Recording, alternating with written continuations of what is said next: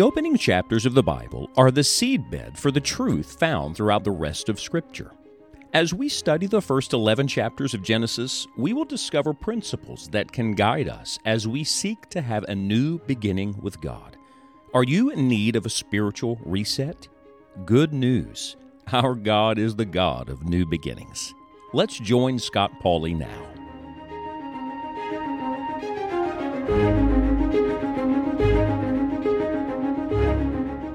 The first work mentioned in Scripture is not man's work. The first work is God's work. I want to remind you today that the great work is always God's work.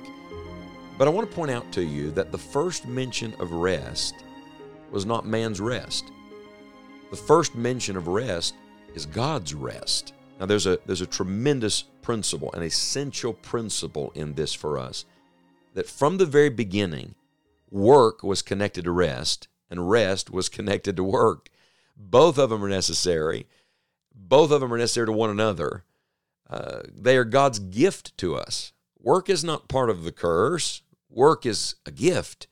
God gives purpose and meaning and direction and fulfillment and the privilege of laboring with Him in this world. Uh, but in the same way, rest uh, is not just some drudgery, some uh, necessary evil. No, no. God built rest into the very rhythm of life. He built rest into the ebb and flow of day and night. Why did He do that? As a great reminder to us, we need the Lord.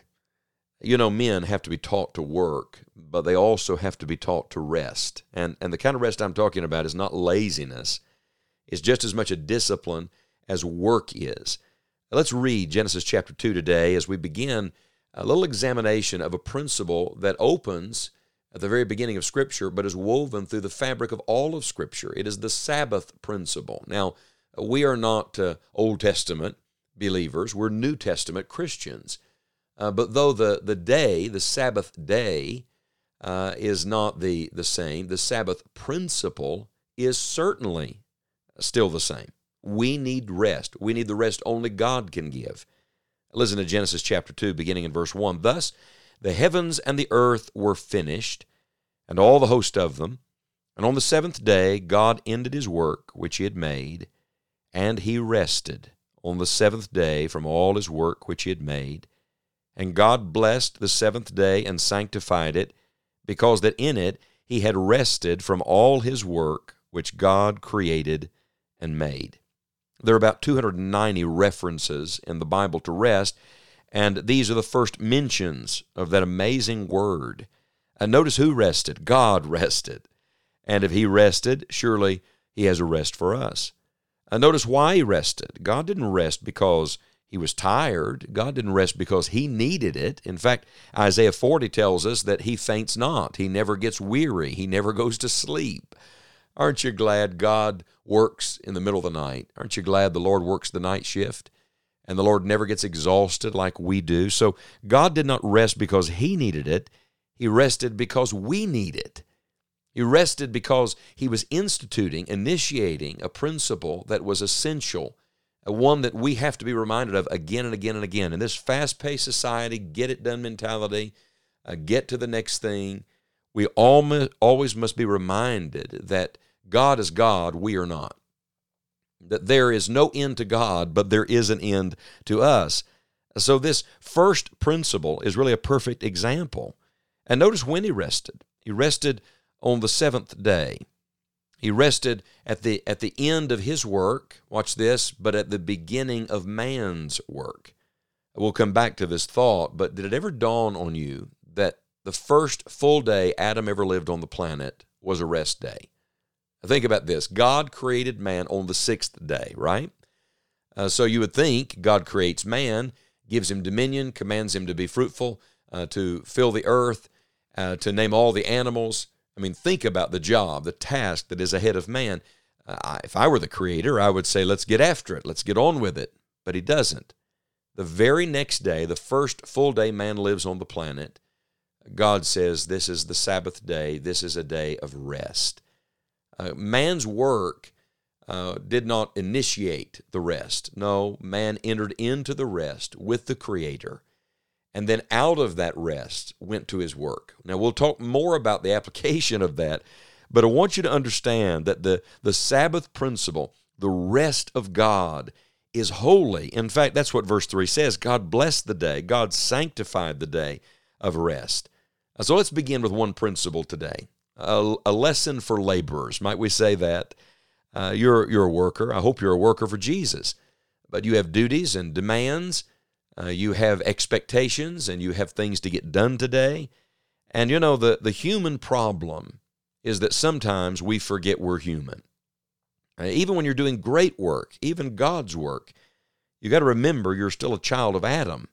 And there's, there's no limit to things that need to be done, but there is a limit to your resources. The needs are endless, but we are finite. We need rest.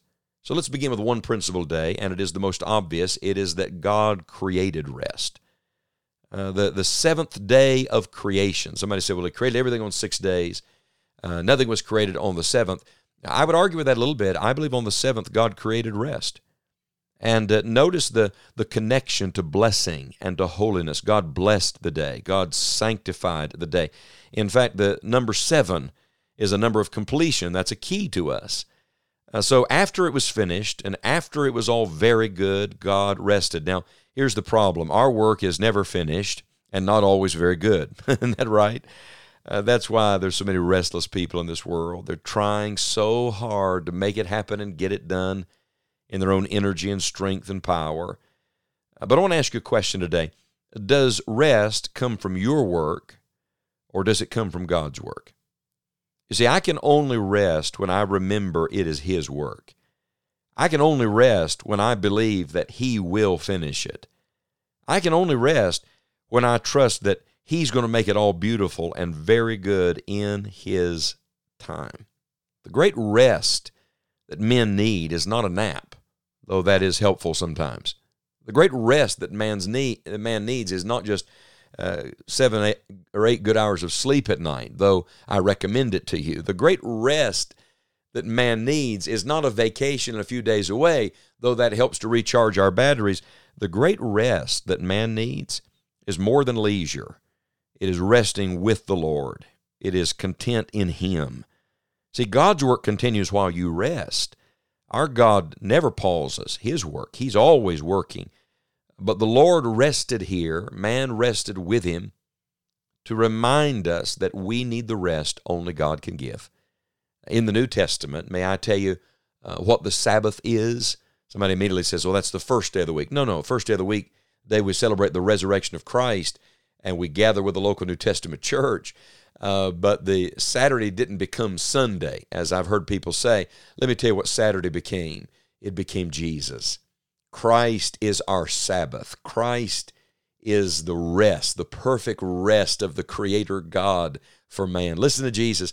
Come unto me, all ye that labor and are heavy laden, and I will give you rest. Take my yoke upon you and learn of me, for I am meek and lowly in heart, and ye shall find rest unto your soul. Only Christ can give true rest, soul rest, spirit rest, peace in the inner man and you can find it if you will simply come to Jesus Christ. And for those of us who are saved, we're learning again and again we must come to Him to find our rest in Him. This, this is the lesson for all the laborers. It is that God created rest because we desperately need it. No matter where you are or what you've done, you can have a new beginning with the Lord. A great way to experience this new beginning is to have a fresh start in your devotional life. We encourage you to get into God's Word.